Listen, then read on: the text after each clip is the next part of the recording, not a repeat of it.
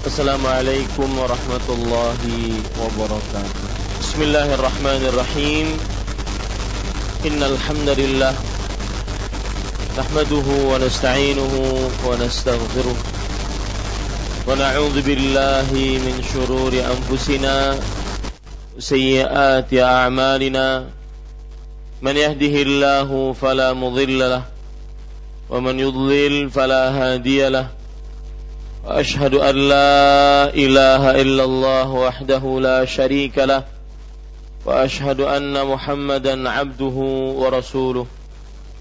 يا أيها الذين آمنوا اتقوا الله حق تقاته ولا تموتن إلا وأنتم مسلمون. يا أيها الناس اتقوا ربكم الذي خلقكم من نفس واحدة وخلق منها زوجها وبث منهما رجالا كثيرا ونساء واتقوا الله الذي تساءلون به والأرحام إن الله كان عليكم رقيبا. يا أيها الذين آمنوا اتقوا الله وقولوا قولا سديدا يصلح لكم أعمالكم ويغفر لكم ذنوبكم ومن يطع الله ورسوله فقد فاز فوزا عظيما. أما بعد فإن أصدق الحديث كتاب الله وأحسن الهدي هدي محمد صلى الله عليه وعلى آله وسلم وشر الأمور محدثاتها وكل محدثة بدعة وكل بدعة ضلالة وكل ضلالة في النار. Alhamdulillah kita bersyukur pada Allah Subhanahu wa taala pada hari ini atau malam ini malam Selasa 4 Rajab 1437 Hijriah kita duduk bersama kembali di dalam kajian rutin membaca kitab Bulughul Maram min Adillatil Ahkam yang ditulis oleh Al-Imam Ahmad Ibnu Ali Ibnu Hajar Al-Asqalani rahimahullahu taala. Salawat dan salam semoga selalu Allah berikan kepada Nabi kita Muhammad sallallahu alaihi wa ala alihi wasallam pada keluarga beliau, para sahabat serta orang-orang yang mengikuti beliau sampai hari kiamat kelak dengan nama-nama Allah yang husna dan sifat-sifatnya yang ulia kita berdoa Rabbana la tuzigh qulubana ba'da idh hadaitana wa hab lana min ladunka rahmah innaka antal wahhab. Wahai Rabb kami janganlah lencengkan hati kami setelah Engkau memberikan hidayah kepada kami dan berikanlah dari sisi engkau kepada kami anugerahmu sesungguhnya engkau adalah maha pemberi.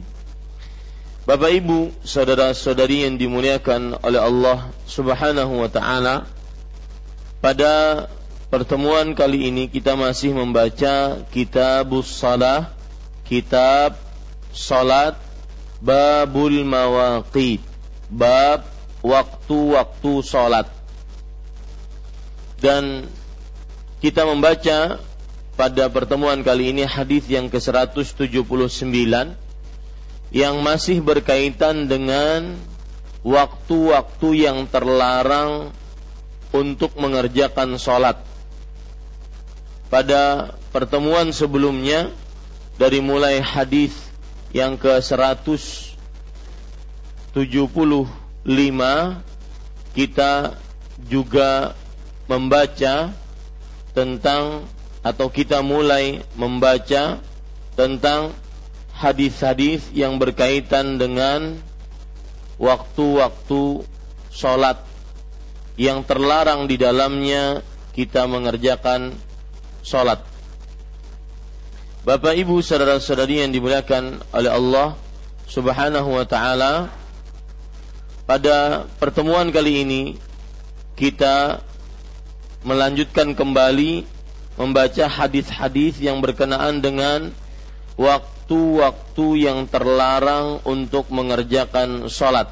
Hadis yang ke-179 dalam buku terjemahan kita wa an Jubair ibn Mut'im radhiyallahu anhu qala qala Rasulullah sallallahu alaihi wa ala alihi wasallam ya bani abdi manaf la tamna'u ahadan طاف بهذا البيت وصلى أية ساعة شاء من ليل أو نهار رواه الخمسة وصححه الترمذي وابن حبان dari Jubair bin Mut'im radhiyallahu anhu dia berkata Rasulullah sallallahu alaihi wa ala alihi wasallam bersabda wahai bani abdi manaf janganlah kalian menghalangi seorang pun untuk tawaf di sekitar rumah ini yaitu Baitullah dan sholat pada waktu kapan saja yang ia kehendaki. Baik di waktu malam ataupun siang. Diriwayatkan oleh imam lima orang imam dan disahihkan oleh At-Tirmidzi serta Ibnu Hibban Bapak Ibu saudara-saudari yang dimuliakan oleh Allah Subhanahu wa taala, poin pertama dari penjelasan hadis ini adalah biografi sahabat yang meriwayatkan hadis ini. Beliau yaitu bernama Jubair bin Mut'im. Jubair bin Mut'im bin Adi Al-Qurashi An-Naufali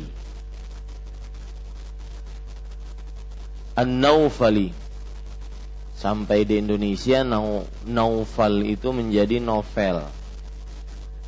Maka kan ada uh, keturunan-keturunan Rasul Shallallahu Alaihi Wasallam mereka bernama novel sebenarnya Naufal An-Naufali dan beliau adalah sahabat salah satu sahabat yang paling paham tentang ilmu keturunan Quraisy dan Arab. Nasab-nasab Quraisy dan Arab. Kemudian beliau belajar ilmu nasab tersebut dari Abu Bakar As-Siddiq radhiyallahu an. Dan di dalam Sahih Bukhari terdapat kisah yang menarik tentang bagaimana beliau masuk Islam. Tentunya Jubair bin Mut'im ini beliau masuk Islam adalah setelah Nabi Muhammad sallallahu alaihi wasallam berhijrah ke kota Madinah bahkan setelah Nabi Muhammad wasallam lama tinggal di kota Madinah. Berarti termasuk daripada orang yang berhij uh, masuk Islam setelah hijrahnya Rasulullah sallallahu alaihi wasallam. Lihat kisahnya yang menarik bagaimana beliau masuk Islam. Bahwasanya suatu ketika anna Jubairan qadima ala Nabi sallallahu alaihi wasallam fi fida'i Usara Badr. Jubair bin Mut'im, orang Quraisy ini datang kepada Rasul sallallahu alaihi wasallam untuk menebus menebus orang-orang yang menjadi tawanan di peperangan Badar. Kita tahu bahwa Rasul sallallahu alaihi wasallam pada tahun kedua Hijriah setelah beliau berhijrah ke kota Madinah, beliau melakukan perang Badar. Perang pembeda antara yang hak dan batil. Maka beliau di situ menang dan beliau mempunyai beberapa tawanan dari orang-orang Quraisy. Dan tawanan ini bisa dilepaskan dengan cara ditebus. Salah satunya yang dilakukan oleh Jubair bin Mut'im ingin menebus tawanan. Kemudian saat itu ketika Jubair datang belum masuk Islam datang menemui Rasul Shallallahu Alaihi Wasallam dan Rasulullah Shallallahu Alaihi Wasallam sedang membaca surat At-Tur. Membaca surat At-Tur. Yaitu surat At-Tur ayat 39. Allah Subhanahu wa taala berfirman, "Am humul musaitirun." Apakah mereka yang menguasai Maksud ayat ini adalah kalau kita buka tafsir Imam Ibnu Katsir, maksud dari ayat ini adalah bahwa apakah nanti di hari kiamat yang akan berkuasa manusia ataukah Allah Subhanahu wa taala? Adakah yang berkuasa selain Allah Subhanahu wa taala? Maka beliau mengatakan kada qalbi an yatir hampir saja hatiku terbang artinya jantungku copot kalau bahasa kita kenapa? Karena ini ayat mengingatkan tentang kehidupan akhirat. Ini ayat mengingatkan bahwasanya nanti di akhirat tidak ada yang berkuasa kecuali Allah. Ini ayat mengingatkan bahwa Allah nanti di hari kiamat mengatakan, di hari kiamat mengatakan, Anal Malik, Anad Dayyan. Aku sang raja, aku yang memintai pertanggungjawaban satu-satunya tiada sekutu bagi Allah. Nah, ini yang membuat beliau kada kalbi an yatir. Hampir saja jantungku copot. Kemudian beliau mengatakan, wa dzalika awwalu ma waqara al-imanu fi qalbi. Itulah yang pertama kali masuk keimanan di dalam hatiku. Tapi semenjak itu, itu kan tahun kedua Hijriah. Masuk nilai-nilai keimanan, tapi belum masuk Islam. Nah, ini menunjukkan bahwa keimanan dan pros dan hidayah itu perlu butuh proses. Ya, butuh usaha, memerlukan usaha, tidak seperti semudah membalik telapak tangan, mengembalikan kebiasaan-kebiasaan yang sudah lama ditinggal, baca Quran yang sudah lama ditinggal, ingin dikembalikan lagi. Apalagi mau menjelang bulan Ramadan, yakini baik-baik Pak. Jika kita tidak membiasakannya, maka di dalam bulan Ramadan tidak akan ada prestasi baca Al-Quran. Karena bisa karena biasa. Maka yang kebiasaan-kebiasaan baik ditinggalkan mungkin agak sulit untuk menapakinya kembali. Perlu usaha. Lihat Jubair bin Mut'im tahun kedua Hijriah sudah masuk cahaya keimanan, noktah iman sudah masuk ke dalam hatinya. Tetapi kapan beliau masuk Islam? maka beliau masuk Islam antara perjanjian Hudaybiyah dengan penaklukan kota Mekah. Lama banget. Penaklukan kota Mekah kapan? Tahun ke-8 Hijriah. Perjanjian Hudaybiyah kapan? Ke-6 Hijriah. 6. Antara itu, imma 7 ataupun antara 6, 7, 8 dari mulai tahun kedua Hijriah baru masuk Islam. Ya, tahun ketujuh Hijriah. Maka dan ini juga memberikan pelajaran kepada kita bahwa hidayah di tangan Allah. Anda punya anak sulit diatur, doa banyak-banyak. Sambil kita usaha. Saya tadi ya punya anak uh, Suraya. Dia itu kalau habis asar cuma ngafal satu ayat. Ayat pendek satu. Pokoknya habis asar satu ayat. Mau pendek mau panjang pokoknya satu ayat. Ditambah lah enggak. Jatah saya satu ayat setiap sore. Kita ingin banyak. Tapi bagaimana? Maka Bapak Ibu saudara-saudari yang dimuliakan oleh Allah Subhanahu wa taala, kita ingin keluarga kita istri, suami mungkin yang belum mengaji kita ingin dapat hidayah.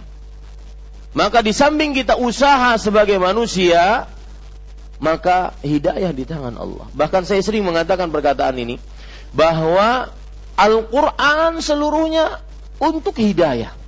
Surat pertama dari Al-Qur'an yang disebut dengan Ummul Quran, Al-Fatihah itu, itu intinya minta hidayah.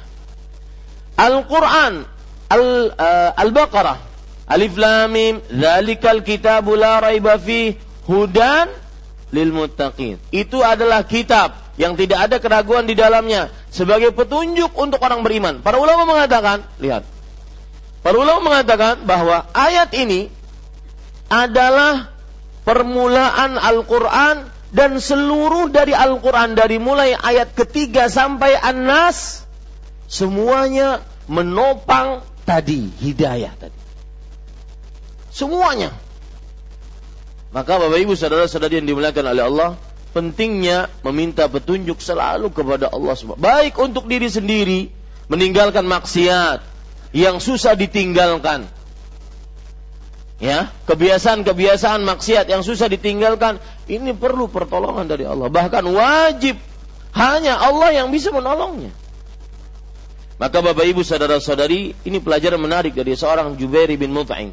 Dan beliau meninggal pada tahun 58 Hijriyah.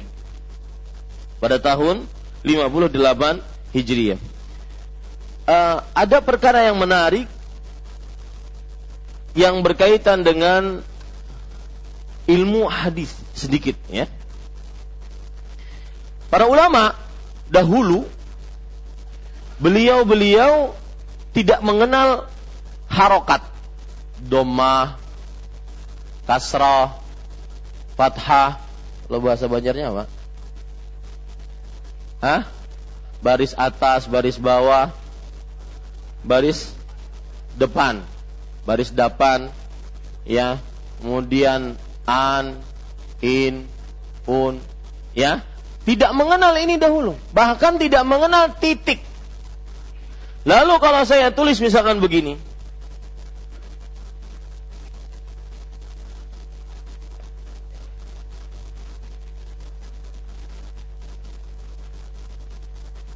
Apa bacanya? Kan nggak tahu. Ya kan? Mungkin tahu sekarang. Karena sudah baca barusan. Tapi dahulu begini. Tidak ada titik, tidak ada harokat. Maka para ulama hadis ya mereka menyebutkan nama ini dengan ucapan. Caranya mereka mengatakan ini huruf mereka mengatakan bi jim dengan memberikan harokat domah pada huruf jim. Oh berarti tahu ini, ini huruf jim berarti. Ya, maka di generasi-generasi terakhir akhirnya diberikan titik jim di bawah, diberikan harokat. Nah, begitu. Ya. Ini cara ulama hadis dahulu kala mengetahui dia pakai dhammah u a atau i. Yang jelas e tidak ada. Sampai dajjal datang e dalam bahasa berbeda. Ya. Bisa dipahami ya ini? Nah, seperti ini misalkan ini gimana? Mat'am. Kalau mat'am berarti artinya rumah makan. Eh?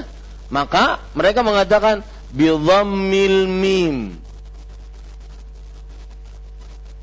Dengan diberikan harokat domah pada mim. Wa sukunita. Eto. Dan diberikan harokat sukun pada to wa kasri al-ain. Ya, dan diberikan harokat kasrah pada ain. Nah, begitu. Baru ketahuan. Dahulu tidak ada harokat. Dahulu pembicaranya seperti ini. Nah, ini namanya kalau di dalam ilmu hadis namanya adalah tasbi, tasbitul asma penetapan nama-nama. Dahulu tidak ada harokat A, U, I, nggak ada. Yang ada dengan ucapan. Ya, dengan dengan ucapan. Ini hanya sebatas pengetahuan yang dijelaskan oleh para ulama. Taib. Bapak Ibu saudara-saudari yang dimuliakan oleh Allah Subhanahu wa taala, itu poin pertama. Poin kedua dari hadis ini penjelasan hadis ini. Dari Jubair bin Mut'im radhiyallahu anhu dia berkata, Rasulullah sallallahu karena ada orang salah Pak baca. Jubair bin Mat'am. Ya. Ini namanya Jubair bin rumah makan. Karena dalam bahasa Arab rumah makan itu mat'am. Maka yang benar mut'im. Ya. Ada lagi uh, Syekh Akram Muhammad Ziyadah beliau mengatakan termasuk kesalahan tatkala tawaf adalah membawa buku. Dan bukunya doanya berbahasa Arab dan dia tidak paham. Maka siapa yang nyuruh bawa buku padahal tidak ada? Dia boleh bertawaf tawaf dalam keadaan membaca apa pun, doa apa pun. Silahkan. Maka dia salah bacanya. Warfa'lana aturan warfa'lana zikrana. Ya Allah tinggikan kedudukan kami. Dia salah bacanya. Warfa'lana zakarana. Ya Allah tinggikan untuk kami ya ini ini salah baca maka Bapak Ibu saudara-saudari yang dimuliakan oleh Allah itu sudah pakai pakai harokat padahal tetap salah juga. Bagaimana kalau dahulu tidak ada titik, tidak ada harokat? Ya, maka saya sering mengatakan semakin sarana semakin banyak di samping-samping kita, tapi tidak menghasilkan prestasi ibadah, semakin banyak nanti dan berat perhitungannya di sisi Allah. Dahulu Al-Quran nggak ada titik-titik, tapi orang hafal, orang punya prestasi Al-Quran. Sekarang Al-Quran sudah lengkap. Bahkan ada mushaf saya pernah lihat, mushaf ada Arabnya, ada Latin yang mem, yang meng, mengeja Arabnya, ada artinya, ada tafsirnya. Huh, kurang apa lagi? Tapi hafalannya ya tiga kul, tiga kul sampai umur 50 tahun. Ya. Tambah surat paling favorit Inna Ataina. Itu gin dapat didapat pas waktu kelas 1 SD. Maka perhatikan sarana-sarana di sekitar kita. Jangan-jangan itu nanti pemberat hitungan di hari kiamat.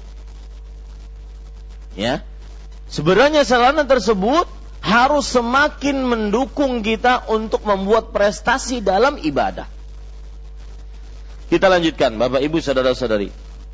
Jubair dari Jubair bin Mut'im radhiyallahu anhu dia berkata, Rasulullah sallallahu alaihi wasallam bersabda, "Wahai bani abdi Manaf." Bani artinya keturunan. Dari kata-kata ibni. Bani itu artinya keturunan. Jadi gini Pak, biar Bapak tahu, ini Bani ini datangnya dari mana? Ya, mungkin Mas Beni itu jadi Bani.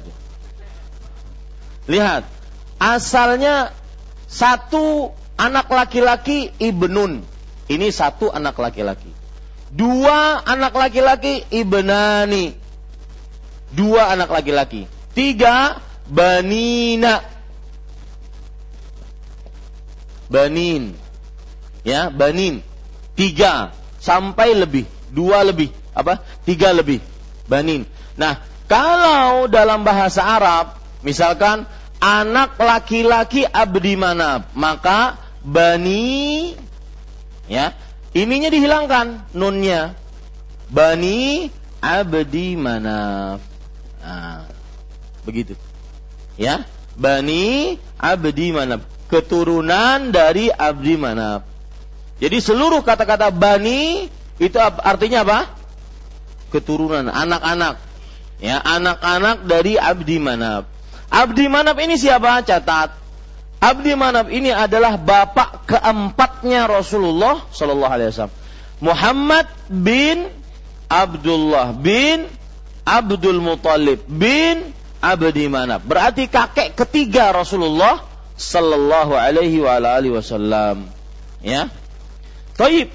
Timbul pertanyaan, kenapa yang disebut di sini adalah Abdi Manaf? Bukan kakek-kakek Rasul Sallallahu Alaihi Wasallam yang lain. Dan Rasul SAW mempunyai kakek berapa? Sampai kepada keturunan Ismail 21. Ya, sekitar 21, 22, 21 yang saya ketahui bahwa Rasul Wasallam mempunyai keturunan sampai 21 sampai kepada Adnan. Adnan keturunan Ismail.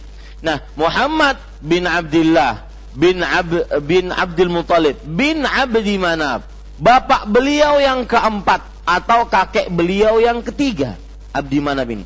Pertanyaan timbul, kenapa yang disebut oleh Rasulullah Sallallahu Alaihi Wasallam adalah Bani Abdi Manaf, keturunan Abdi Manaf? Maka jawabannya, Bapak Ibu saudara-saudari yang dimuliakan oleh Allah, uh, mereka adalah orang yang paling terkenal dari kabilah Quraisy orang yang paling terkenal dari kabilah Quraisy. Mereka lah pemimpin-pemimpin Mekah.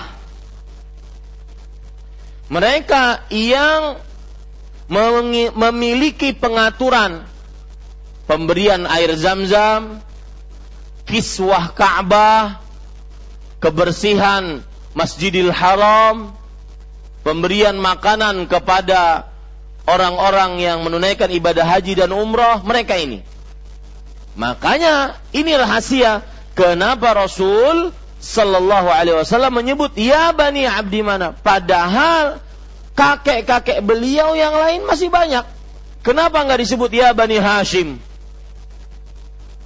Ya, kenapa disebut bani Abdi Manaf? Maka jawabannya tadi itu. Karena Abdu Manaf adalah keturunan yang paling mulia dari Quraisy, yang paling terkemuka. Pemimpin-pemimpin Mekah.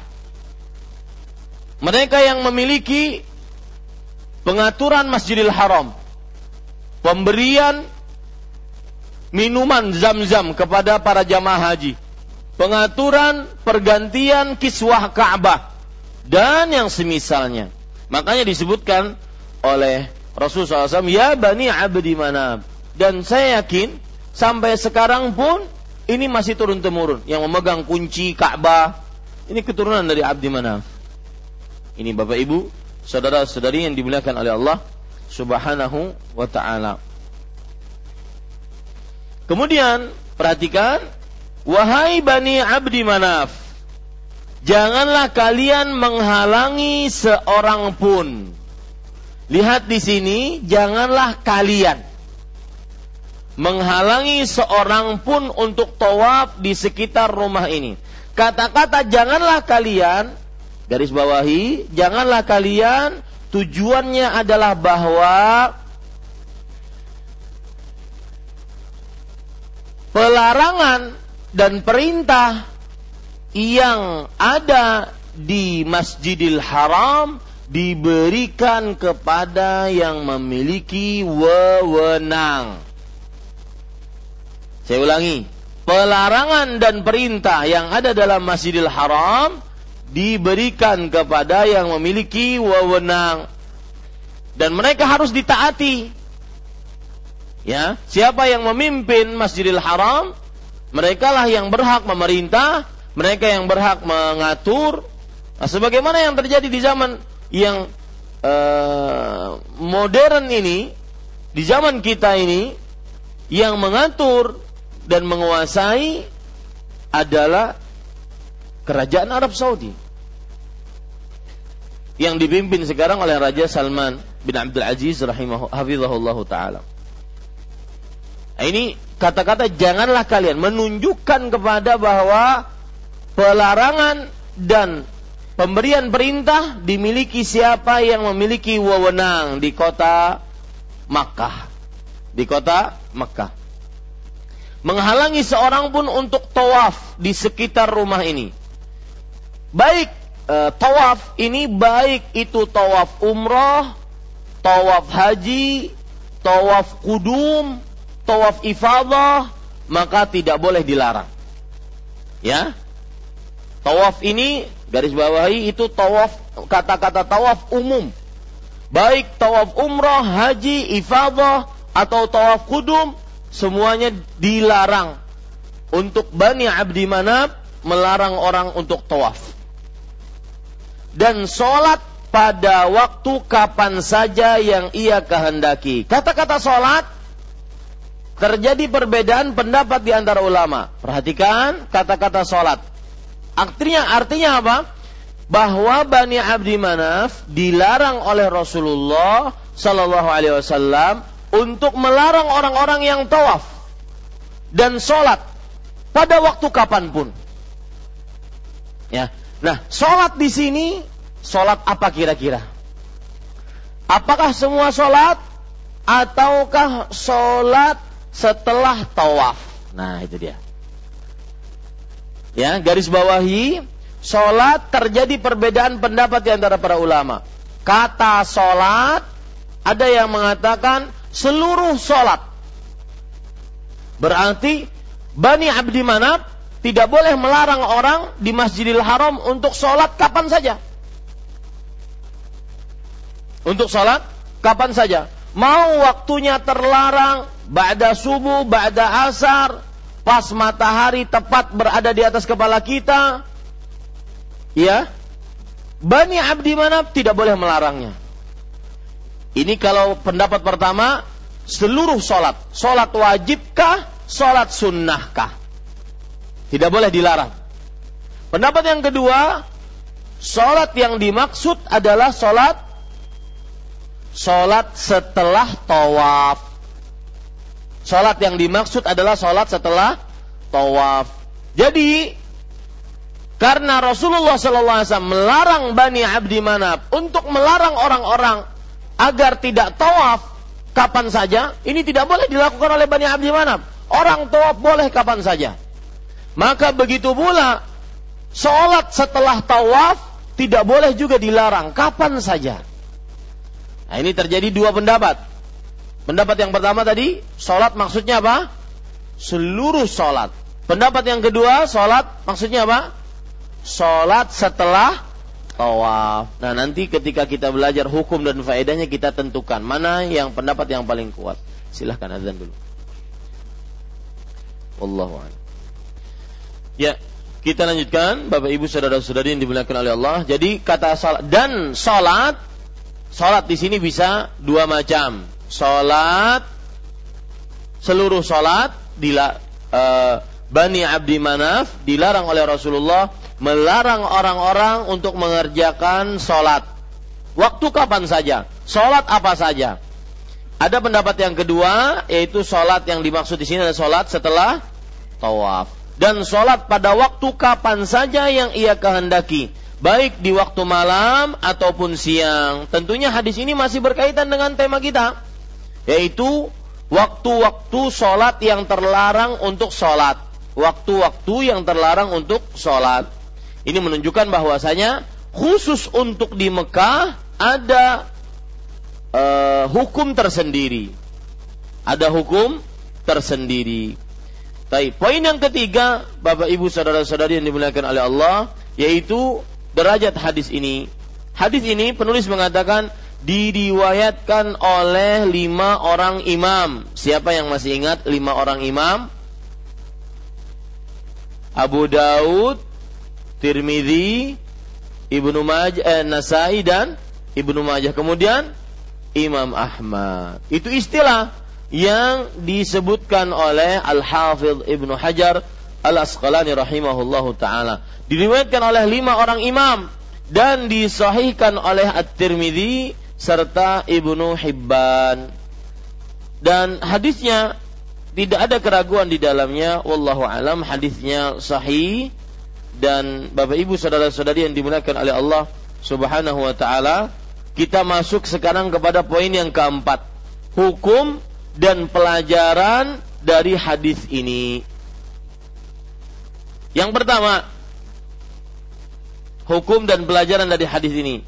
Yang pertama yaitu hadis ini menunjukkan bahwa sholat. Dan tawaf di Baitullah tidak termasuk dalam larangan larangan waktu. Tidak termasuk dalam larangan larangan waktu maksudnya adalah apabila seseorang tawaf di Baitullah atau sholat maka dia meskipun di waktu terlarang habis subuh, habis asar, maka tidak mengapa untuk mengerjakan ini. Kemudian yang kedua, pelajaran hukum yang kita bisa ambil dari hadis ini adalah bahwa setiap zaman pasti ada yang memegang kewenangan tentang pengaturan Masjidil Haram. Setiap zaman pasti ada yang memegang kewenangan tentang Masjidil Haram.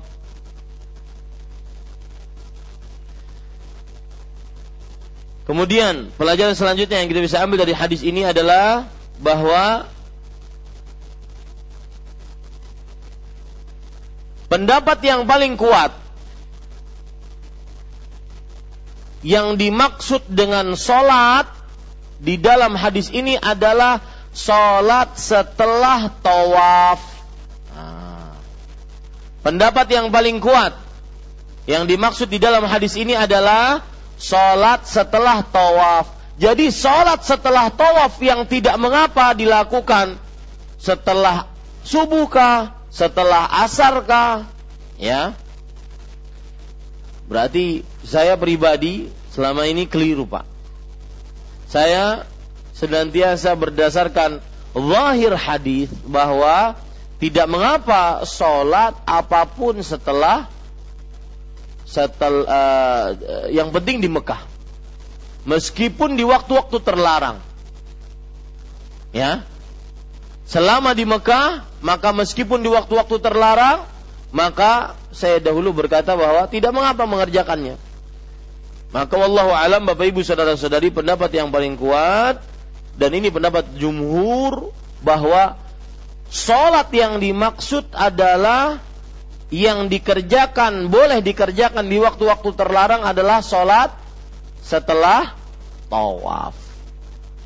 Nah itu garis bawahi itu baik-baik. Dan ini pendapatnya madhab hambali. Kemudian salah satu pendapat dari madhab syafi'i. Dan kebanyakan para ulama.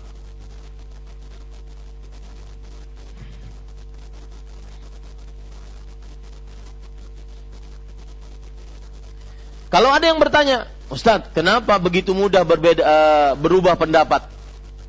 Apa buktinya? Atau apa alasannya? Sehingga bahwa yang dimaksud dengan sholat ini bukan semua sholat. Tetapi hanya sholat sholat setelah tawaf. Maka catat alasannya. Arti alasan Maksud alasannya, alasan penguat kenapa kita katakan uh, yang sholat yang dimaksud di sini adalah sholat setelah tawaf. Alasannya adalah yaitu mendahulukan keumuman hadis-hadis larangan sholat di waktu-waktu terlarang. Nah. Saya ulangi, mendahulukan keumuman hadis-hadis tentang sholat di waktu-waktu terlarang. Saya ulangi, mendahulukan keumuman hadis tentang larangan sholat di waktu-waktu terlarang. Kita tahu sebelum ini dari hadis 175 kita baca bahwa ada waktu-waktu yang dilarang untuk sholat. Dan masih apa yang masih ingat? Apa derajat hadis-hadis tersebut? Derajatnya muta mutawatir. Nah, ini yang membuat kuat. Ya. Kenapa kita dahulukan hadis-hadis yang menunjukkan larangan dibandingkan membolehkan sholat? Karena hadisnya mutawatir. Ya. Maka Bapak Ibu, saudara-saudari, karena hadis e, lanjutkan catatannya, alasannya adalah karena mendahulukan keumuman hadis-hadis larangan tentang sholat di waktu-waktu terlarang. Karena hadis-hadisnya mutawatir.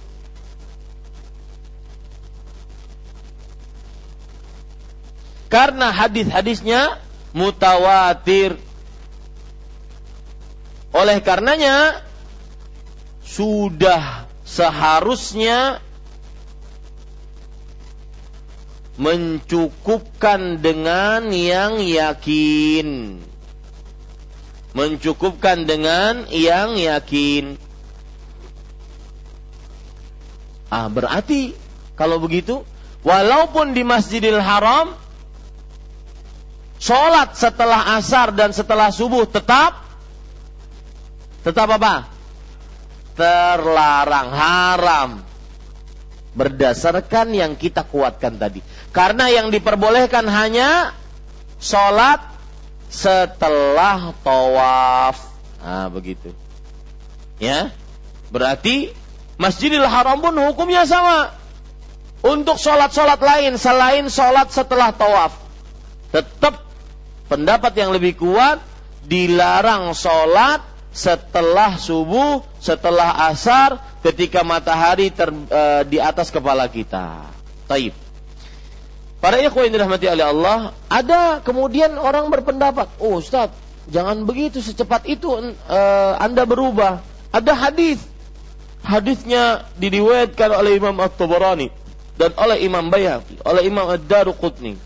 Rasulullah SAW bersabda, "La salata ba'da subhi hatta tatlu'a syams wala ba'dal asri hatta taghruba syams illa bi Makkah illa bi Makkah. Tidak sah salat setelah subuh sampai terbit matahari. Tidak sah salat setelah asar sampai terbenam matahari. Kecuali di Mekah, kecuali di Mekah. Gimana yuk? Wah ini kuat Ustaz. Eh, ini ini ada hadisnya Ustaz. Ah, hadisnya lemah. Tidak bisa melawan hadis yang mutawatir. Nah ini, ini perlu dicatat. Ah, bagaimana mencatatnya? Memang ada hadis, nah, begitu catatannya. Memang ada hadis yang menyebutkan kecuali di Mekah. Tetapi hadisnya lemah. Memang ada hadis yang menyebutkan kecuali di Mekah. Tetapi hadisnya lemah. Kalau ingin lebih dalam lagi, karena di dalamnya ada seorang perawi yang bernama Abdullah bin Al-Muammal. Abdullah bin Al-Muammal. Memang ada hadis yang disebutkan kecuali di Mekah, tetapi hadisnya lemah. Karena ada, uh, kenapa lemah? Karena dalam hadis ini ada seorang perawi yang bernama siapa tadi? Abdullah bin Al-Mu'ammal dan dia perawi yang lemah. Kemudian sanatnya terputus. Nah, ini sebab yang kedua. Sanatnya terputus. Itu yang menyebabkan bahwa hadis tersebut lemah. Kalau hadis ini sahih, wah subhanallah, berarti Al-Masjidil Haram mempunyai hukum tersendiri. Bahwa boleh sholat, tawaf, sholat apa saja, kapan saja. Tetapi ternyata sholat yang dimaksud adalah sholat apa? Sholat setelah tawaf saja. Yang tidak mengenal larangan.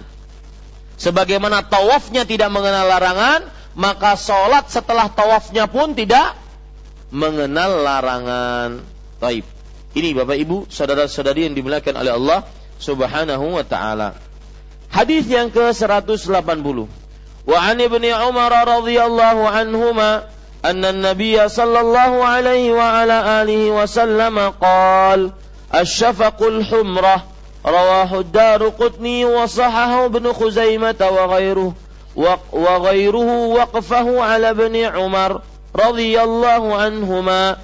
دار ابن عمر رضي الله عنهما Umar نبي محمد صلى الله عليه وعلى آله وسلم bersabda syafaq itu berwarna merah diriwayatkan oleh Ad-Darqutni dan disahihkan oleh Ibnu Khuzaimah sementara ulama yang lainnya memauqufkannya pada Ibnu Umar radhiyallahu anhuma.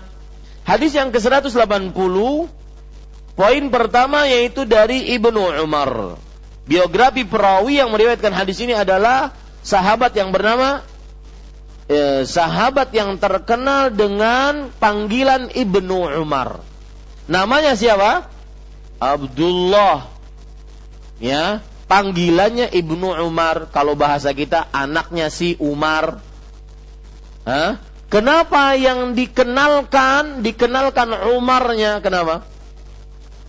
Karena bapaknya orang terkenal ya misalkan eh, mamanya Iris Irisnya yang terkenal berarti ya anaknya yang terkenal daripada mamanya nah itu karena bapaknya yang terkenal Ibnu Umar begitu juga Ibnu Abbas itu bukan nama itu maksudnya anaknya Umar anaknya Abbas Makanya kurang tepat kalau anak dikasih nama dengan Ibnu Umar. Berarti bukan anak sampean. Anaknya Ibnu Umar. Anaknya Umar berarti. Nah itu dia. Ya, tapi ada yang berhujah kembali, tapi kan sudah jadi nama Ustaz. Ya sudah, terserahmu. Mau diapakan? Orang kalau mau ngeyel mau diapakan?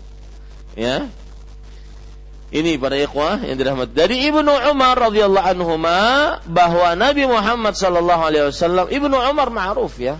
Salah satu sahabat belia di zaman Rasulullah, saya sering mengatakan, Ibnu Umar itu tidak ikut perang Badar karena beliau berumur 14 tahun. Perang Badar pada tahun kedua Hijriah. Berarti setelah itu Nabi Muhammad SAW hidup tinggal berapa tahun? 8 tahun Betul? 8 tahun. Berarti 14 tambah 8 tahun berarti berapa? 22. Nabi Muhammad SAW meninggal umur Abdullah bin Umar sekitar 22 tahun. Masih muda belia kayak ulun. Daripada ngaku tua. Ya, masih muda belia Abdullah bin Umar. Dan Abdullah bin Umar terkenal dengan al-abadilah al-arba'ah yaitu sahabat Nabi yang uh, empat orang semuanya bernama Abdullah bin Umar dan semuanya masih muda dan semuanya banyak meriwayatkan hadis. Lihat, semuanya bernama Abdullah, semuanya masih muda dan semuanya banyak meriwayatkan hadis. Ini pelajaran tersendiri, Pak. Bahwa beruntunglah bapak-bapak ataupun saudara-saudara yang masih muda-muda meluangkan waktunya untuk menuntut ilmu. Dan ini juga kita harus tularkan kepada anak-anak kita dan saya lihat beberapa bapak-bapak sudah mulai membawa anak-anaknya. Itu aset-aset kita untuk berdakwah. Sayangi mereka, hormati mereka. Kalau ada saya sangat suka sekali ada ada anak-anak pesantren lagi liburan. Maka nanti Ramadan coba perhatikan. Ya, Ramadan mereka datang dari mulai dari jauh mereka e, nyantri datang lihat akhlak-akhlak mereka luar biasa maka itu kita hormati kita letakkan di sab pertama kita hormati mereka. Karena mereka itu aset-aset pendakwah yang ngajari nanti kita mereka. Ya dihormati mereka itu. Karena mereka itu adalah para penuntut ilmu yang jauh dari orang tua meluangkan waktunya dan semisal maka Bapak Ibu saudara-saudari, jadikan pula anak kita seperti itu. Dan harus ada nazar sebagaimana ibunya Maryam mempunyai nazar. Inni nazartu ma fi batni muharraran. Aku bernazar apa yang ada di dalam perutku sebagai pejuang. harus seperti itu. Ada niat dari pertama. Ya, sebagai pejuang. Dan saya sering juga mengatakan bahwa seorang mukmin tidak boleh masuk ke dalam lubang yang sama dua kali. Tatkala kita seorang bapaknya sampai saat ini mungkin berumur 30, 40, 50, hafalan Al-Quran cuma tiga kul saya katakan tadi. Bahasa Arab nggak bisa, kemudian kenal sunnah, walhamdulillah baru-baru sekarang itu alhamdulillah. Ya, maka jangan tularkan itu kepada anak-anak kita. Ya, misalkan dia baru umur lima tahun belum bisa ikra. Ah, kata papa, abah ikam umur sepuluh tahun. Jangan. Iya, jangan, jangan dan jangan jadikan patokannya abahnya, jangan. Ini Bapak Ibu, saudara-saudari yang dimuliakan oleh Allah. Baik, kita lanjutkan. Dan sering sekali kita melewati biografi seorang Ibnu Umar radhiyallahu anhu dan salah satu yang sangat menarik juga dari Abdullah bin Umar adalah beliau sangat menapak ventilasi. Apa yang dilakukan oleh Rasulullah Sallallahu Alaihi Wasallam? Sepeninggal Rasulullah SAW orang yang paling kuat memegang sunnah. Makanya kan banyak perkataan-perkataan beliau yang berkaitan dengan sunnah. Di antaranya perkataan beliau al uh, Nabi uh, beliau berkata, mengatakan kullu bid'atin dalalah wa in ra'ahan nasu hasanah. Setiap bid'ah sesat meskipun seluruh orang menganggapnya baik. Ini perkataan Abdullah bin Umar radhiyallahu anhu. Kemudian juga beliau mengatakan, "Al-iqtisadu fi sunnah khairun min al-ijtihad fil bidah." Sederhana, sedikit. Tetapi sesuai dengan sunnah lebih baik dibandingkan banyak tetapi bidah. Nah, ini Bapak Ibu saudara-saudari yang dimuliakan oleh Allah Subhanahu wa taala. Itu seorang Abdullah bin Umar radhiyallahu anhu. Uh, poin kedua yaitu makna dari hadis ini. Bahwa Nabi Muhammad SAW bersabda, syafaq itu berwarna merah. Maksudnya, penulis, siapa penulis buku kita ini? Al-Hafidh Ibnu Hajar al-Asqalani rahimahullah ta'ala. Penulis menyebutkan uh, hadis ini ada dua kemungkinan. Kan kita sekarang membicarakan waktu-waktu yang terlarang untuk sholat. Tetapi kenapa menyebutkan hadis ini? Yang artinya syafak itu berwarna merah. Ya. Seakan tidak ada kaitannya. Eh, saya jelaskan dulu apa maksud hadis ini. Syafak itu berwarna merah maksudnya waktu maghrib habis ketika syafak itu habis. Saya akan perlihatkan nanti gambarnya mohon di zoom nanti setelah ini. Ya, syafaq warna merah itu habis maka waktu maghrib pun habis. Kalau sudah waktu maghrib habis maka masuklah waktu isya dengan terbitnya uh, apa cahaya memutih setelah merah. Ya, syafaq eh, itu ufuk di ufuk tim, eh, di ufuk itu merah habis tenggelam maka timbullah putih. Nanti saya akan lihatkan gambarnya. Ini menunjukkan bahwa waktu maghrib habis, maka masuk waktu isya. Tidak ada kaitannya dengan apa? Waktu-waktu ter terlarang. Maka di sini ada dua kemungkinan. Kenapa Al-Hafidh Ibnu Hajar Asqalani rahimahullah menyebutkan hadis ini kok tidak sama dengan babnya? Maka jawabannya mungkin beliau lupa. Dan ini yang dikuatkan oleh uh, Syekh Muhammad ibn Salih al Utsaimin rahimahullah. Mungkin beliau lupa dan begitulah manusia. Masumyal insanu illa linisyani. Tidaklah manusia dinamakan manusia kecuali karena nusianya. Karena lupanya. Ya. Sebab pertama, sebab yang kedua maksudnya adalah bahwa waktu waktu terlarang untuk sholat ya sampai datang masuk waktu maghrib.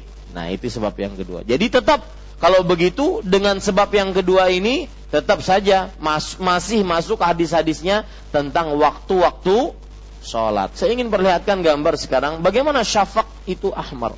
E, syafak e, apa namanya ini? Syafak berwarna merah. Perhatikan ini gambarnya. lihat di TV mungkin bisa. Ini syafak berwarna merah. Dan ini selama ini masih ada, maka berarti waktu maghrib masih ada. Ah, kalau sudah seperti ini, ya, kalau sudah seperti ini, ini berarti sebenarnya sudah masuk waktu isya. Kededa, saya kelihatan di pemurus dalam nih, nyata ya kededa. Ya, ini para ikhwan yang dirahmati oleh Allah Subhanahu wa taala. Dah cukup ya. Nah, ini jadi syafaq seperti ini. Ini akan tenggelam. Nah, Ketika matahari tenggelam, dia merahnya masih ada. Itu berarti masuk waktu maghribnya masih ada. Kalau sudah merahnya selesai seperti ini, maka timbullah warna putih dan itu masuk waktu isya. Wallahu a'lam. Cukup. Ini para ikhwah yang dirahmati oleh Allah Subhanahu wa taala. Taib, kita lanjutkan sekarang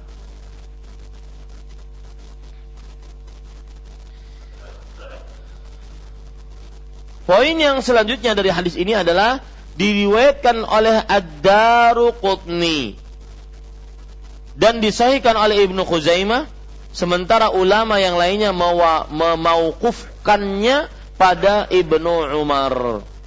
Uh, poin ketiga yaitu derajat hadis ini. Lihat hadis ini diriwayatkan oleh Imam Ad-Daruqutni. Kemudian disahihkan oleh Imam Ibnu Khuzaimah. Ya. Tetapi ulama-ulama lainnya seperti Imam Nawawi, kemudian Al-Hakim, kemudian Imam Baihaqi dan ulama lainnya ulama-ulama hadis mengatakan mauquf. Mauquf itu apa? Catat. Hadis yang hanya sampai kepada sahabat Nabi itu namanya mauquf. Atau bahasa lainnya hadis yang merupakan perkataan sahabat Nabi itu namanya mauquf. Ya. Jadi wallahu alam, Bapak Ibu saudara-saudari, pendapat yang lebih kuat bahwa hadis ini adalah hadis yang mauquf.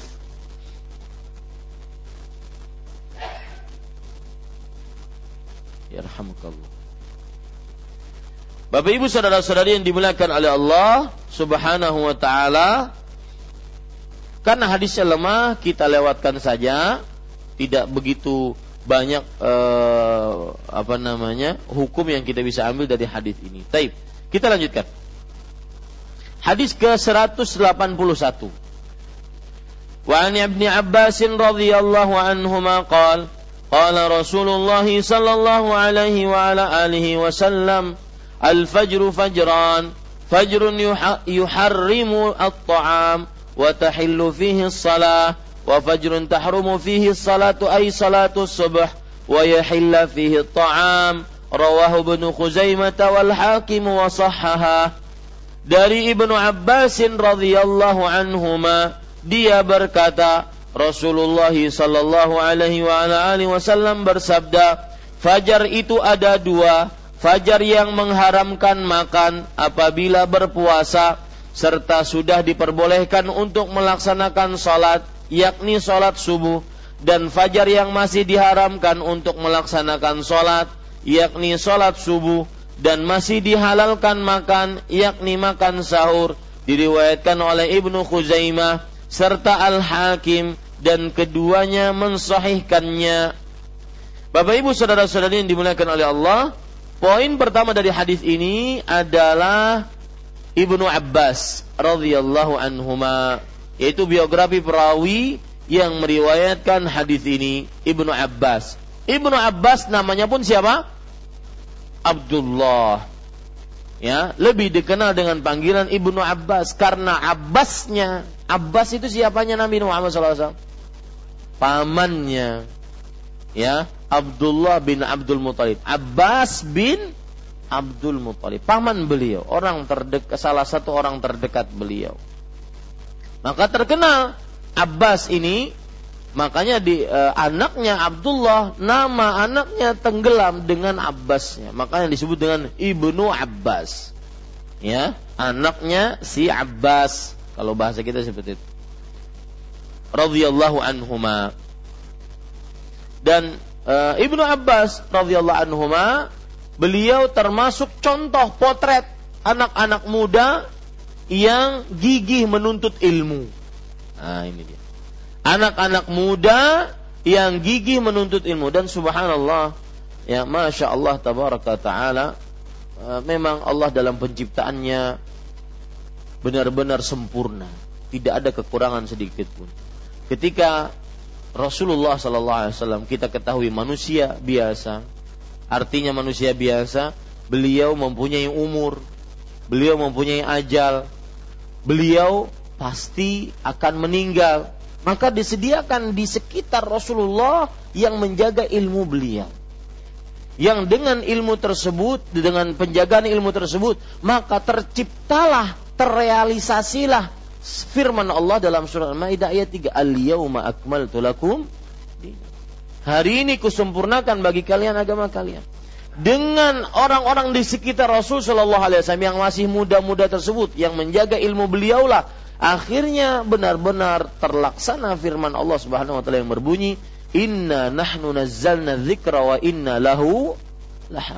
Sesungguhnya kami turunkan Al-Quran dan sesungguhnya kami akan selalu menjaganya melalui orang-orang di sekitar Rasulullah Shallallahu Alaihi Wasallam.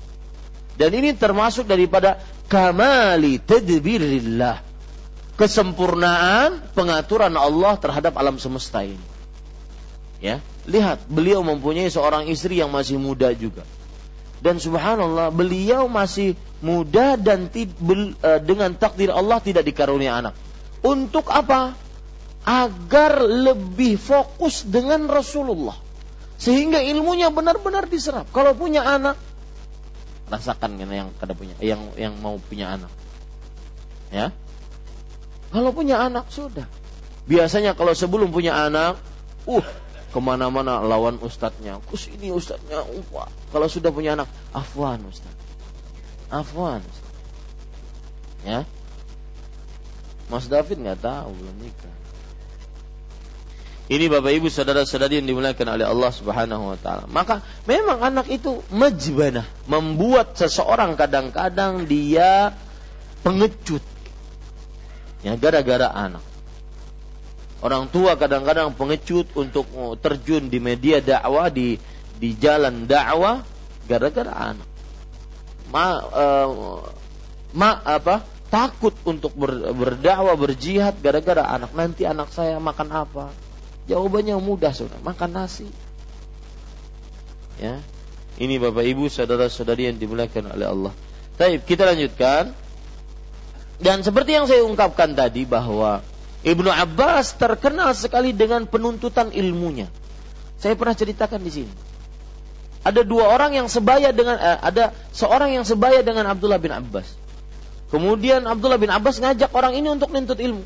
Kata orang ini ngapain nuntut ilmu? Tuh sahabat-sahabat Nabi yang sudah tua, yang terkemuka, yang ahli ilmu banyak di sana. Ada Abu Bakar, Umar, Uthman, ada Ali, ada Abdullah bin Mas'ud, orang-orang tua.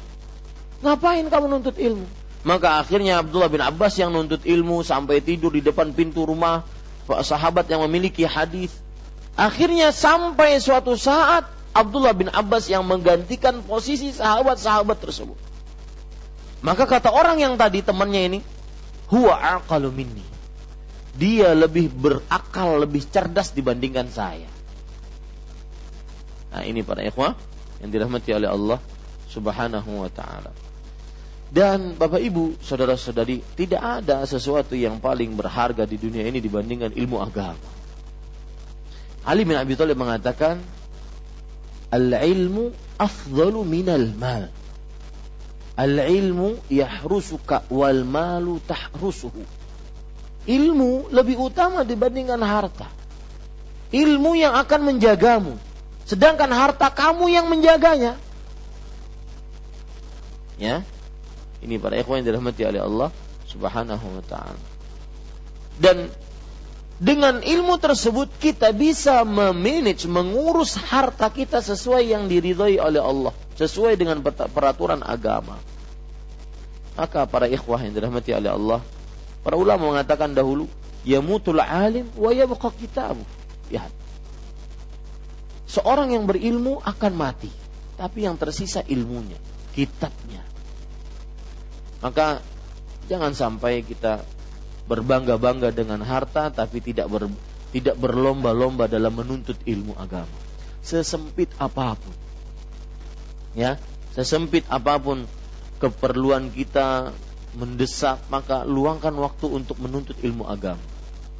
Wallahi Pak, ilmu agama lebih kita perlukan dibandingkan makan dan minum. Kenapa? Karena makan dan minum tatkala kita hanya lapar dan haus. Sedangkan ilmu agama sepanjang umur, sepanjang nafas kita kita memerlukannya. Makanya lihat para ulama mengatakan di antaranya Imam Ahmad rahimahullah. Beliau mengatakan al-ilmu la ya'diluhu syai. Menuntut ilmu tidak ada yang menandinginya. Ibadah yang tidak ada menandinginya menuntut ilmu. Karena semua ibadah didasari dengan ilmu. Al-ilmu qabla al-qaul wal amal. Berilmu sebelum berkata dan berbuat jihad yang merupakan uh, zirwat sanamil Islam, amalan puncak amalan Islam, tidak bisa dikerjakan tanpa ilmu. Ya, tanpa ilmu nggak bisa. Ini makanya Bapak Ibu saudara-saudari tidak ada yang menandingi ilmu. Maka jangan pernah bosan untuk menuntut ilmu agama. Jadi lihat perkataan Said ibnu Jubair dan ajak kawan-kawan yang sudah mungkin jamaah-jamaah lama Masjid Imam Syafi'i sudah mulai tidak terlihat batang hidungnya. Ajak, ajaki, ajaki. Ya.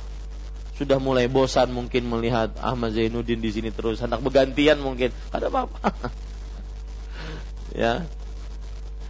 Ini para ikhwan yang dirahmati oleh Allah. Maka Bapak Ibu Saudara ajak, ya. Lihat perkataan Sa'id bin Jubair, "La yazalu ar-rajulu 'aliman ma ta'allam, fa idza istaghna waqtafa fa'lam annahu ajhalu ma yakun." Masih saja seseorang dikatakan sebagai orang yang berilmu, penuntut ilmu, selama dia masih belajar. Tetapi kalau sudah merasa dirinya cukup, tidak memerlukan lagi, ketahuilah dia orang yang paling bodoh. Maka timbul kalau kita lagi ngobrol dengan orang itu ketahuan. Orang itu ujub ketahuan. Wah, hanya aja aku tahu nih. Hanya aja. Pian nang belajar. Ya. Ini Bapak Ibu saudara-saudari yang dimuliakan oleh Allah Subhanahu wa taala. Lihat Imam Ahmad ketika mau meninggalnya dalam keadaan sekarat, sakit keras. Beliau di sampingnya anaknya Abdullah bin Ahmad. Masih minta dibacakan hadis Rasul Shallallahu Alaihi Wasallam. Kata anaknya, ilah mata ya imam. Sampai kapan kamu belajar? Minal mahbarati ilal maqbarat dari mulai tulisan sampai ke liang lahat. Kalau sudah dicabut baru berhenti kita belajar. Maka jangan pernah bosan untuk menuntut ilmu agama karena dengan ilmu agama seseorang akan dimudahkan jalan menuju surga. Lihat perkataan Al-Ustaz Al-Fadhil Yazid Abdul Qadir Jawas Hafizahullah. Sering diputar di radio, di televisi-televisi. Menuntut ilmu agama kewajiban seorang muslim. Karena Allah Subhanahu wa taala berfirman eh, Rasul wasallam bersabda talabul ilm fardhatun ala kulli muslim. Eh apa? Rasul wasallam bersabda man salaka tariqan yaltamisu fi ilman sahhalallahu lahu bihi tariqan ila jannah. Barang siapa yang menempuh sebuah perjalanan di dalamnya ia menuntut ilmu maka Allah akan memudahkan dia menuju surga sedangkan kita ingin surga Berarti kita harus selalu menuntut ilmu. Begitu pesan beliau. Maka jangan pernah bosan untuk menuntut ilmu agama karena di situ kekuatan seorang yang beriman kepada Allah Subhanahu terutama Pak di zaman yang begitu luar biasa, syubhat di mana-mana. Syahwat di mana-mana. Lihat, ada orang hidup di negeri ini, bernafas. Kakinya kakinya di kakinya berjalan di atas muka bumi Allah. Eh menghina Allah. Bahwa Al-Quran dan hadis tidak bisa dijadikan sebagai sandaran hukum. Itu manusia tidak tahu diri. Ini Bapak Ibu saudara-saudari. Nah itu kita baca tulisannya. Lihat, bukankah ketika kita bisa mengkonter itu dengan ilmu agama? Semua orang bisa nulis, semua orang bisa membaca apa yang ditulis. maka tidak bisa membedakan mana yang hak, mana yang benar kecuali dengan ilmu agama. Kadang-kadang di zaman sekarang yang dijadikan ukuran standar kebenaran adalah banyak. Wah, luar biasa banyaknya. Ya, padahal Allah menyebutkan sedikit yang yang beriman. Qalilun min ibadi syukur. Sedikit dari hambaku yang bersyukur. Wa qalilun mahum. Sedikit dari mereka yang beriman. Bukan ukurannya banyak. Nah, itu semua dengan apa? Ilmu agama. Nah, ini para ikhwan yang dirahmati oleh Allah Subhanahu wa taala. Uh, dalam urusan rumah tangga, ilmu agama yang bisa bisa mengatasi. Ada orang dipisahi ranjang oleh suaminya 15 tahun. Jadi hidup serumah tapi tidak sekamar 15 tahun. Maka saya katakan, "Bu, haram itu."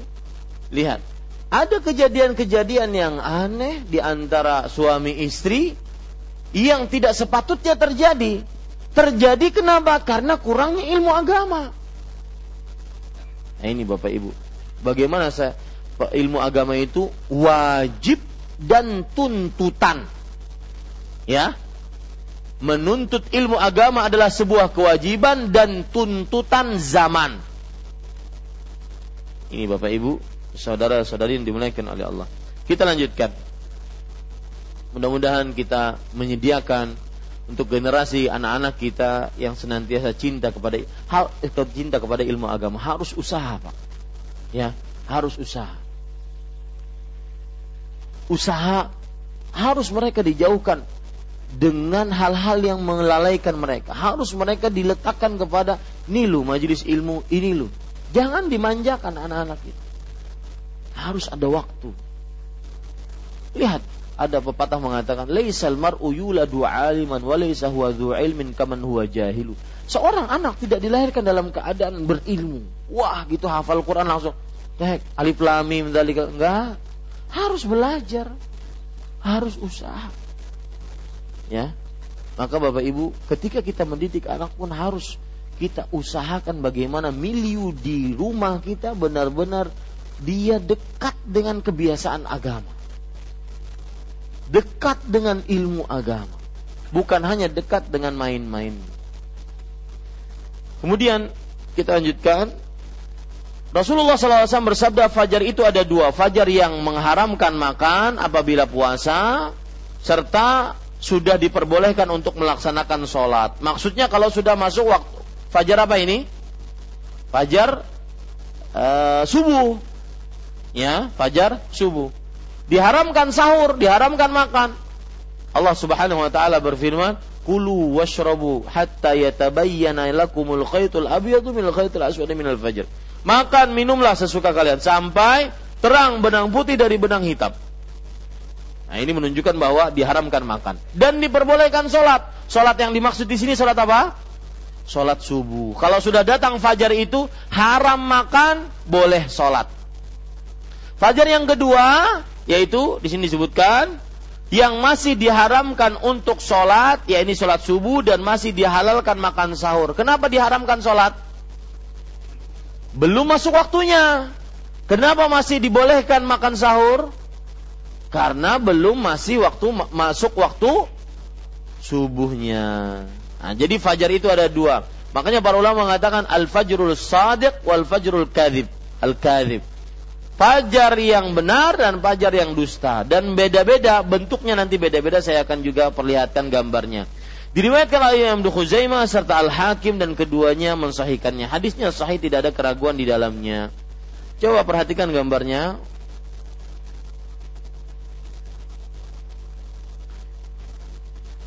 Nah, ini adalah fajar sadiq. Kalau fajar kadhib itu dia ke atas, cahayanya ke atas. Kalau fajar sadiq cahayanya ke samping kanan samping kiri, merebak ke kanan dan kiri. Ya.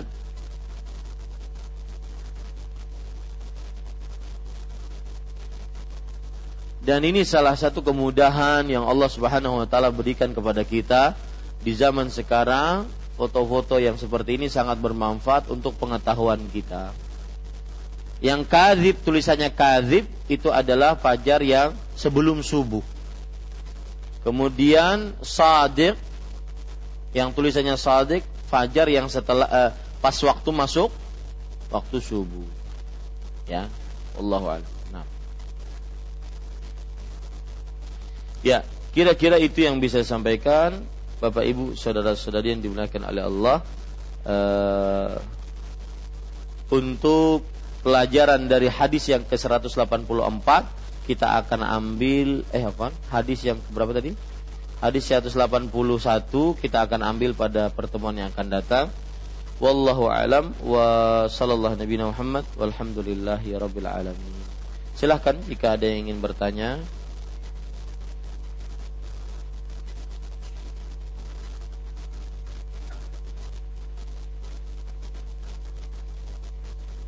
Tafadhal.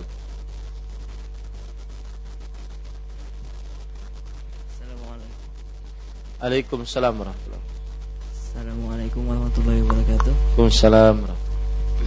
Itu saat tadi yang tentang tentang sholat di waktu terlarang. Ada pengecualian lah untuk sholat sholat apa tahiyatul masjid. Oh iya. Ikhtilaf itu emang adakah atau gimana? Tolong jelas. Iya. Uh, mungkin uh, Mas ini baru masuk uh, minggu ini, minggu kemarin kita sudah menjelaskan bahwa sholat-sholat yang mempunyai sebab dikecualikan pengerjaannya dan diperbolehkan untuk dikerjakan meskipun di waktu-waktu terlarang. Seperti tahiyatul masjid, seperti sholat setelah wudhu, seperti sholat setelah tawaf, seperti sholat jenazah, seperti sholat istisqa, seperti sholat gerhana, maka meskipun di waktu-waktu terlarang, karena dia zatul asbab, sholat yang mempunyai sebab, maka diperbolehkan. Allah Nah, ada yang lain?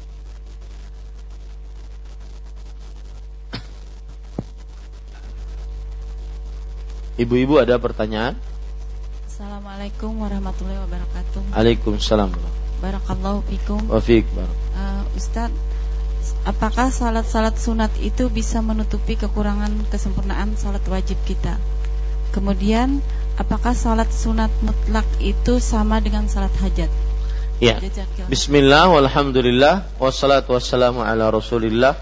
Ada hadis yang menunjukkan bahwa salat-salat sunnah adalah penyempurna dari salat-salat wajib. Artinya mungkin tatkala salat wajib kurang khusyuknya, kurang gerakannya, kurang yang menyebabkan akhirnya kurangnya pahala. Maka kemudian ditambal dengan amalan-amalan sunnah di antaranya salat-salat sunnah. Ada hadisnya menunjukkan akan hal itu. Hadis kutsi ya bahwasanya Allah Subhanahu wa taala memerintahkan kepada malaikat untuk melihat amalan-amalan sunnahnya sehingga me, e, menutupi akan sholat-sholat wajibnya yang mungkin kekurangan. Tetapi ingat bahwa sholat-sholat yang ditutupi di sini adalah sholat-sholat yang kekurang sempurnaan. Adapun sholat yang e, ditinggalkan dengan sengaja tanpa ada alasan yang dibenarkan oleh syariat, maka ini tidak bisa ditutupi dengan sholat-sholat sunnah. Ini hanya bisa ditaubati. Sebenar-benar taubat kepada Allah Subhanahu wa taala. Nah, itu perlu diperhatikan. Wallahu a'lam. Uh, kemudian apakah sholat-sholat sunnah mutlak itu disebut dengan sholat hajat? Beda. Sholat-sholat sunnah mutlak dia ingin mengerjakan sholat sunnah mutlak. Mutlak itu artinya apa? Bebas. Tidak ada ketentuan. Ketentuan waktu, ketentuan jumlah bilangan, ketentuan uh, di tempat, ketentuan tata cara, tidak ada bebas tidak ada ketentuan. Maka pada saat itu dia mengerjakan sholat-sholat mutlak, sunnah mutlak. Tidak ada ketentuan, ketentuan tempat nggak ada. Ya, sedangkan sholat hajat ada penentuannya karena ada hajat, ya berapa rakaat, kemudian juga eh, ada surat-surat tertentu yang dibaca, maka ini belum ada dalil yang kuat yang menopang dan menjadi sandaran hukum untuk sholat hajat. Ada empat hadis tentang sholat hajat, dua lemah, dua lemah sekali. Jadi dia nggak bisa menguatkan gitu satu dengan yang lain. Ya, wallahu alam. Begitu. Nah, silahkan kesempatan yang diberikan. Barakallahu fikum Ustaz. Barakallahu fiik, wa fiik barak.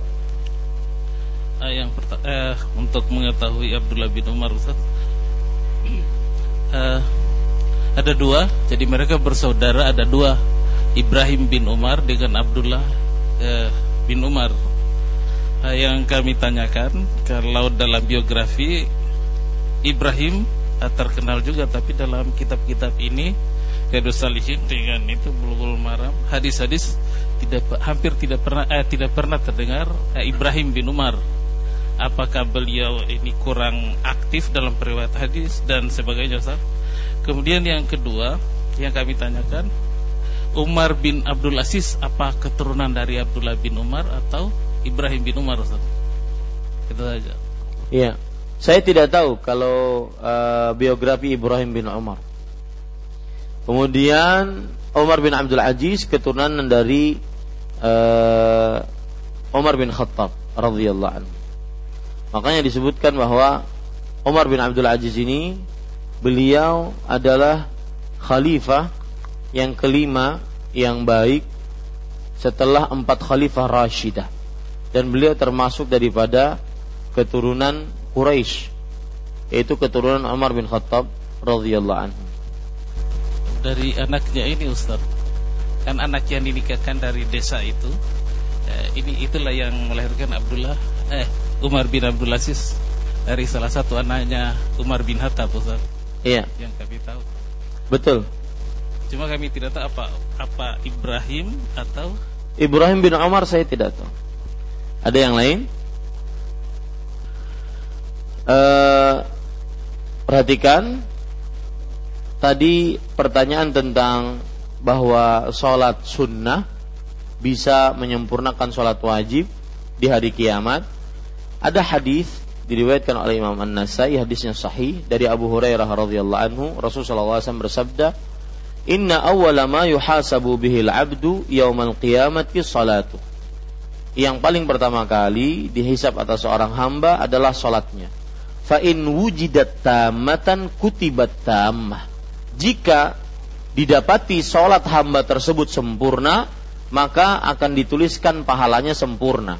Wa in kana untuqisa minha syai'un qala unzuru hal tajiduna lahu min tatawwu' yukammilu lahu ma dhayya min faridatin min tatawwu'ihi thumma sairul a'mal tajri ala hasabi dhalik jika sholat wajibnya itu kurang pahalanya atau berkurang kesempurnaannya maka Allah berfirman kepada para malaikat lihat hamba tersebut dari sholat-sholat sunnahnya yang dengannya menyempurnakan apa yang hilang dari sholat wajibnya.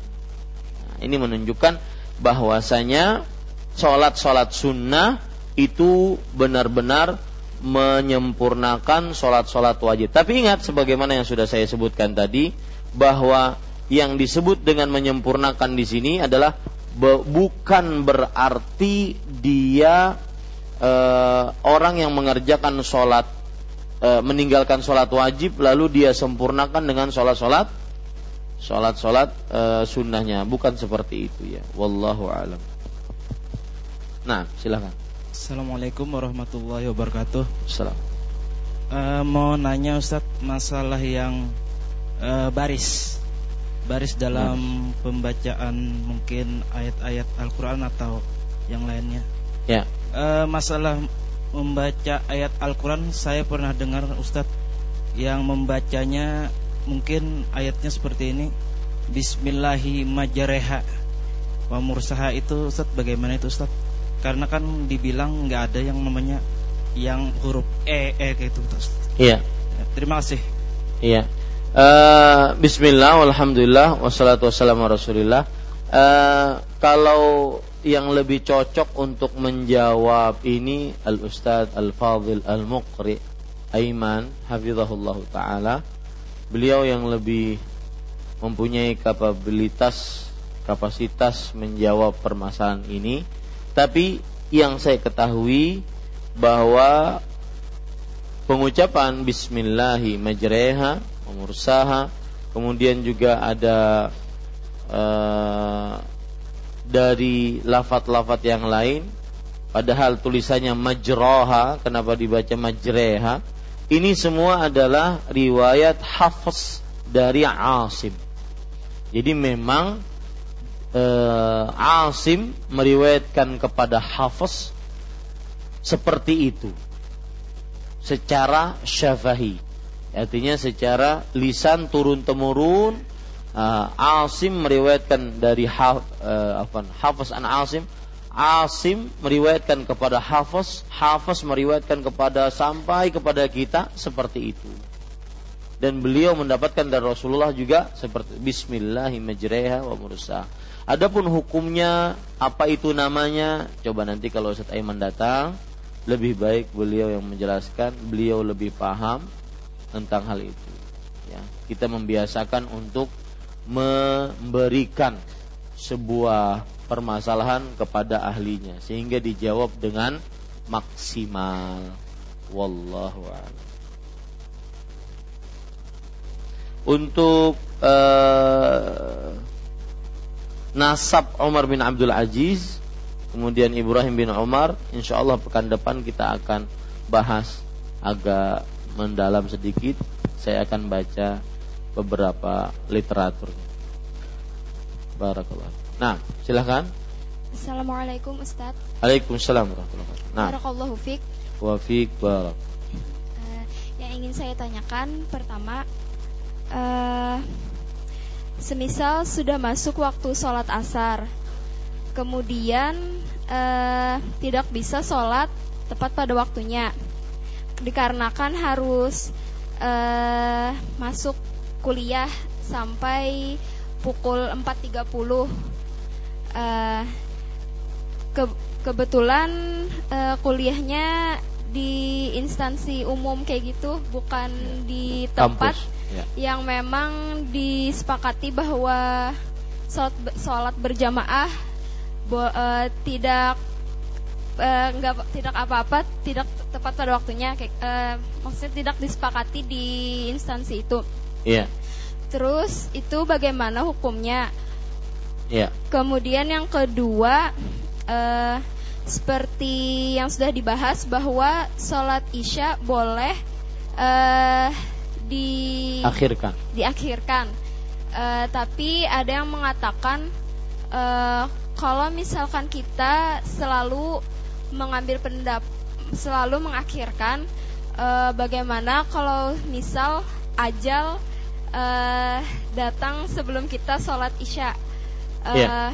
nah bagaimana tanggapan Ustadz terhadap pernyataan tersebut yeah. Terima kasih atas jawabannya.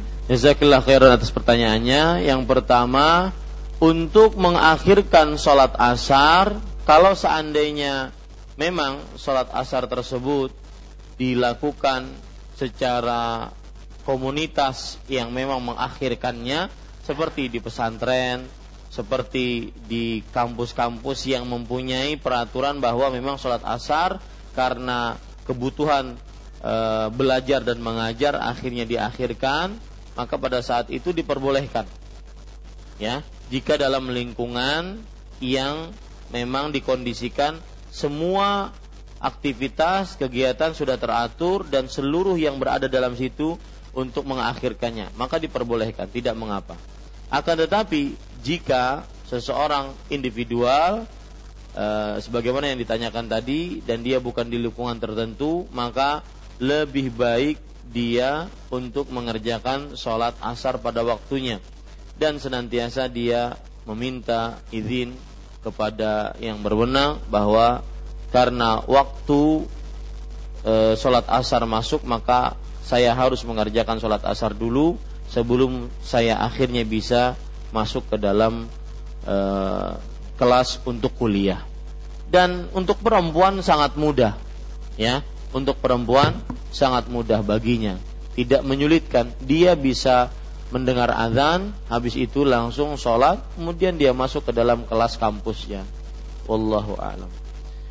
E, mungkin yang agak berat adalah para lelaki karena mereka diwajibkan untuk berjamaah. Kemudian perkara yang kedua yaitu masalah mengakhirkan sholat isya. Bagaimana kalau seandainya pas kita lagi mengakhirkan dengan niatan mengambil fadilah karena Rasul sallallahu alaihi wasallam mengatakan laula an asyqa ala ummati innaha la waqtuha. Kalau seandainya aku tidak menyulitkan atas umatku maka inilah waktu yang terbaik mengerjakan sholat isya. Pas kita mengambil hadis ini ternyata ajal menjemput kita. Berarti kita belum masuk waktu sholat isya. Maka tidak ada me, tidak dinamakan sebagai bentuk pelalaian di sini karena dia ingin mengerjakan yang terbaik dari apa yang disyariatkan dalam agama Islam dan salah satu konsep beribadah seorang muslim adalah mengambil yang paling terbaik dari amalan yang ada mana yang paling dicintai, mana yang paling kualitasnya tinggi, mana yang paling diridhoi oleh Allah itu yang dikerjakan. Jadi kalau seandainya misalkan dia aturan ingin mengerjakan sholat jam 10, jam setengah 11, sholat isya, ternyata jam 8 meninggal. Maka pada saat itu dia tidak mempunyai kesalahan atas itu. Kenapa?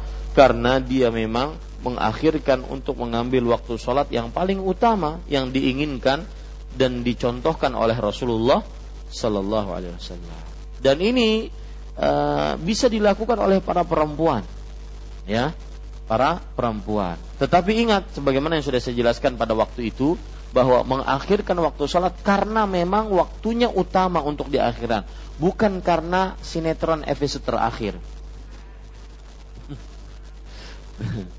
Ya ini ini kiranya kita cukupkan. Subhanakallah bihamdik. Asyhadu an la ilaha illa anta astaghfiruka wa atubu ilaik. Wassalamualaikum warahmatullahi wabarakatuh.